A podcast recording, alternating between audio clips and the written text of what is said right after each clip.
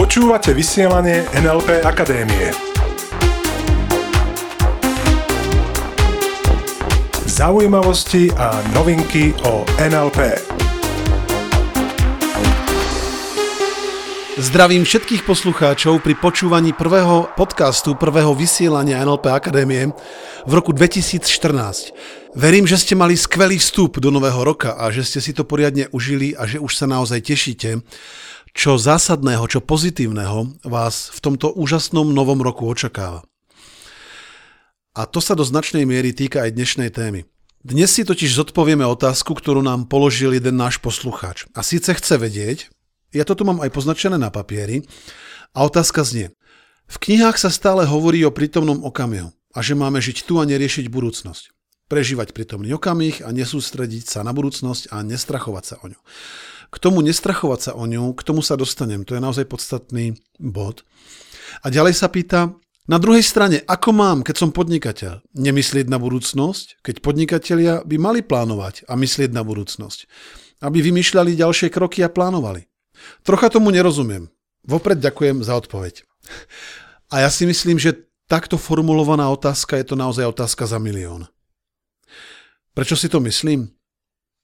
No pretože triafa presne klinec po hlavičke. Presne totiž ukazuje, ako vnímame ten trend, buď iba v prítomnosti, nerieš nič iné ako prítomnosť, všetko ostatné sa vyrieši samo a tak ďalej a tak ďalej. A na druhej strane, ako plánujeme svoju budúcnosť. A ľudia často pred budúcnosť a prítomnosť dávajú takéto znamienko buď alebo. Buď sa zaradím do tej skupiny, ktorá je čisto v prítomnosti, alebo sa zaradím do skupiny, ktorá plánuje, ktorá presne vie, čo v živote chce. A ja si myslím, že vieme to vnímať samozrejme aj inak. Ja si totiž myslím, že je dôležité jedno aj druhé.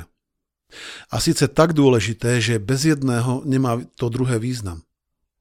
Pretože ak by niekto tvrdil, že je dôležité byť iba v prítomnosti, že iba tam sa dejú zázraky, tak ja budem súhlasiť iba s tou časťou výpovede, že tam sa dejú zázraky.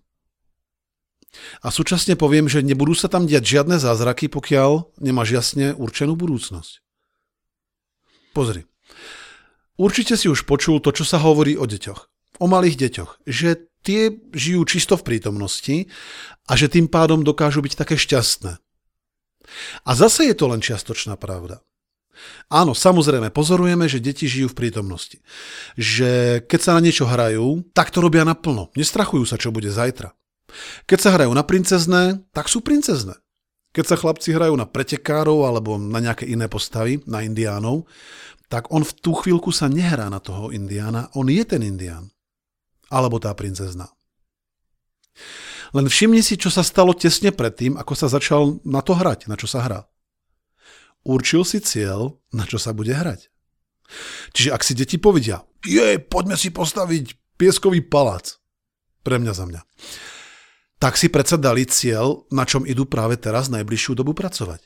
To znamená, že cieľ predchádzal tomu ich počinu, tomu ich jednaniu, tej ich aktivite.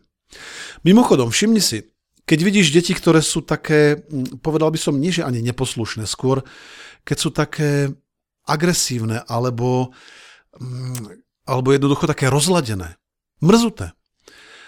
Všimni si, že často práve v tú chvíľu nemajú žiadny cieľ, čo by tak chceli asi robiť. Vtedy prejavujú hlavne to namrzelé správanie. Všimni si to. Ako náhle však majú jasný cieľ, jasnú misiu, tak potom si ten prítomný okamžik naozaj dokážu vychutnať. Potom ich zažiješ v tých rôznych rolách. Zažiješ ich naozaj v tom, že si naplno vychutnávajú prítomnosť. Že sú v tom prítomnom okamihu. Čiže dnes to nebude o znižovaní významu prítomného okamihu. Dnes to nebude ani o znižovaní významu plánovania budúcnosti. Dnes to bude skôr o tom, že jedno bez druhého nemá až taký význam. Respektíve nemá až takú silu. Pretože prítomný okamih v mojom modeli sveta, a tak to vnímam ja, stráca silu, keď nie je napojený na budúcnosť. Zober si napríklad Arnolda Schwarzeneggera. Už od detstva, tak ako to píše vo svojom životopise, mal obrovské sny. Arnold mal obrovské sny. Zaujímavá na ňom je ďalšia vec tak ako to píše o svojom vlastnom živote, Arnold bol a je majstrom prítomného okamžiku. Uvediem jeden príklad. On raz popisoval spôsob, akým trénuje svoje svaly. A povedal zaujímavú vec, ktorú ja vám teraz prezradím. Povedal, keď trénujem biceps, ja netrénujem biceps. Keď trénujem biceps, tak ja som ten biceps. Ja som ten biceps. Ja si myslím, že vystihnutie prítomného okamihu už sa lepšie nedá ani vyjadriť. Ja netrenujem biceps, ja som biceps. To je pohrúženie sa do prítomného okamihu. A ja som skalopevne presvedčený a viem, že práve preto je taký úspešný, aký je. Pretože mali jasné cieľové predstavy. A súčasne majstrovsky ovládal umenie dostať sa do prítomného okamihu. Čiže vnímaš, aké je jedno aj druhé dôležité?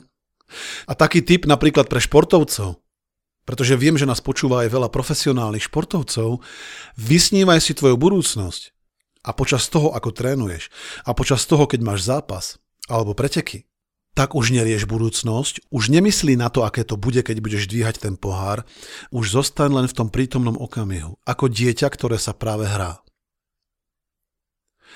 A samozrejme na NLP Akadémii dokážeme našim klientom dať tú pomocnú ruku a ukázať im takto a takto a takto sa dostaneš do prítomného okamihu. Úplne úžasné sú na to semináre NLP Practitioner a takisto je náš dvojdňový seminár Tajomstva hypnózy. Čiže toto je tá odpoveď nášmu poslucháčovi. Maj jasný cieľový stav. Kde je tvoja firma o 5 rokov? Vytvor si jasnú predstavu, kde je tvoja firma o 5 rokov. Kde ty ako osobnosť si o 5 rokov. Prečo práve 5 rokov? No, pretože ľudia veľakrát preceňujú, čo dokážu za jeden rok a podceňujú to, čo dokážu za 5 rokov. A potom, keď už máš jasnú víziu, kam smeruješ, potom nastáva ten správny čas byť v prítomnom okamihu. Keď niečo robíš, venuj sa výlučne tomu. Keby prišiel niekto za mnou do mojej pracovne a videl by, že píšem článok a opýtal by sa ma, na čo myslíš?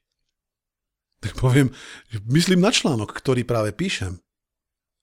Keď ma niekto nájde, ako umývam riady a spýta sa ma, na čo práve myslíš, tak poviem na tento kus riadu, ktorý práve držím v ruke. Čiže ten typ, ako sa dostávať viac a viac do prítomného okamihu, je venovať pozornosť, plnú pozornosť tomu, čo práve robím. Presne ako tí deti na tom pieskovisku. A ešte jednu vec som vám slúbil, že poviem. Súvisí to s tým nestrachovaním sa o budúcnosť. Čiže ak niektorá kniha dáva tip nestrachujte sa o budúcnosť, tak toto je veľmi dobrý tip, pretože nemá zmysel sa strachovať o budúcnosť. Prečo by si si v hlave vytváral katastrofické scenáre? Spomeň si, podvedomie nás vedie vždy tam, na čo myslíme. A ak myslíme na to, čo nechceme, tak aj tak nás tam vedie. Ak uvažuješ o budúcnosti, a to je skutočne dôležitý tip, tak myslí na ňu tak, aké je to, keď je to perfektné. Znova, toto budeme opakovať naozaj veľmi, veľmi dlho. Keď myslíš na budúcnosť, myslí na ňu tak, aká chceš, aby bola. OK? Takže, moji milí, dnes sme si povedali, že ani jedno, ani druhé nie je dôležitejšie. Ani budúcnosť, ani prítomnosť nie sú dôležitejšia, pretože sú rovnako dôležité. Neprítomnosť jedného oslabuje to druhé. Ak nemám plány do budúcnosti, no tak oslabujem ten prítomný okamih. A ak nemám prítomný okamih, no tak to ma tiež nikam neprinesie. Ja sa chcem ešte raz veľmi pekne poďakovať za naozaj skvelú otázku a týmto súčasne aj vyzvať a podporiť aj ďalších poslucháčov. Ak máš akúkoľvek otázku, napíš nám ju a my ju veľmi radi zaradíme do nášho vysielania. No a každopádne dúfam, že sa mi túto tému dnes podarilo naozaj dostatočne objasniť, aj keď, uznajme si, na túto tému by sme sa mohli naozaj baviť veľmi, veľmi dlho. Takže na úplný záver, plánuj svoju skvelú budúcnosť a vychutnávaj si tú cestu k tej budúcnosti, ten prítomný okamih. Pretože to spôsobí, že v tvojom živote sa začnú diať ešte väčšie zázraky ako doteraz. Takže, moji milí, ja vám ďakujem za pozornosť, prajem vám úžasný čas, teším sa na vás opäť o týždeň, majte sa krásne a ostaňte s nami. Počúvali ste vysielanie NLP Akadémie. Pre viac informácií navštívte www.nlpakademia.sk.